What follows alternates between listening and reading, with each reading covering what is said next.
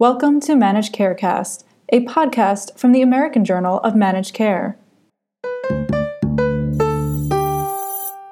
Demand is up for long acting birth control. A payer decision on insulin pump technology alarms diabetes advocates. And a study finds some primary care doctors lack comfort making cancer decisions.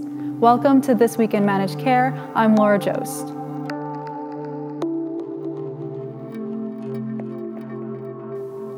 Donald Trump's election as president sparked a jump in demand for long acting reversible methods of contraception. That's the finding reported last week in JAMA Internal Medicine. Researchers at Harvard examined claims data for women aged 39 to 45 from a year before the election and immediately afterward. They found that after November 8, 2016, the jump in long acting methods equaled 700 more insertions per day. Said Dr. Lydia Pace of Harvard, our report tells us something about women's health preferences in a changing political climate. Women responded to this political event by seeking out this method of contraception, perhaps because the threat of losing access expedited a decision or encouraged them to seek a method they previously hadn't considered. Since the time frame captured in the study, the Trump administration has issued rules that would make it easier for some employers to exclude birth control from health plans. Two federal judges have blocked those rules in court. In 2016, United Healthcare created an uproar among advocates for those with type 1 diabetes when it made Medtronic its preferred provider of continuous glucose monitoring technology. Now, advocates led by JDRF are protesting United Healthcare's decision to extend that policy to youths as young as seven years old. A United Healthcare spokeswoman said patient safety and avoiding high and low levels of blood sugar prompted the decision to make the Medtronic MiniMed 670G, a hybrid closed loop system, the preferred product. FDA expanded approval for the device to youth in June 2018.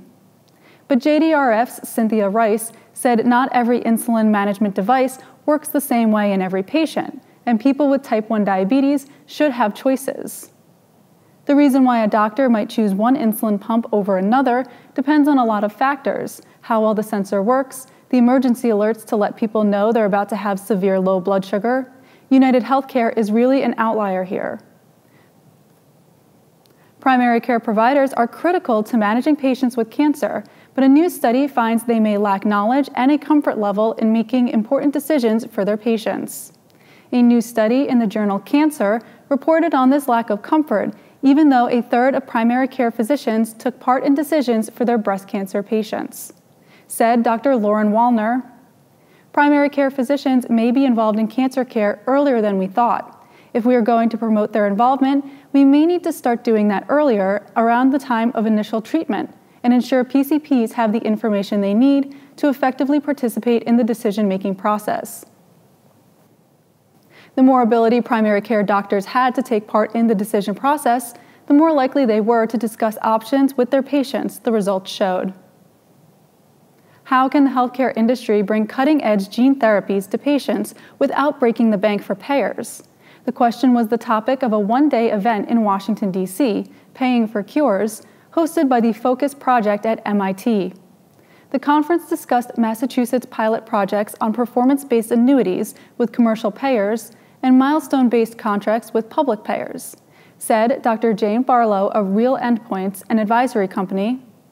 You have to cover what needs to be covered in order to be competitive and attractive, but also you don't want to cover things that others aren't covering so you don't get adverse selection. Finally, the February issue of Evidence Based Oncology features interviews with leaders in immuno-oncology, including Dr. Janice Mehnert, who leads the Phase 1 Developmental Therapeutics Program at Rutgers Cancer Institute of New Jersey. In a wide ranging interview, Dr. Mehnert discussed the need to include more diverse patient populations in clinical trials, including those with comorbidities. She also discussed the need for better biomarkers, the need for more education of the healthcare team about toxicity of immunotherapy, and the need for patients newly diagnosed with cancer to take time to get expert opinions. For all of us at the Managed Markets News Network, I'm Laura Joszt. Thanks for joining us.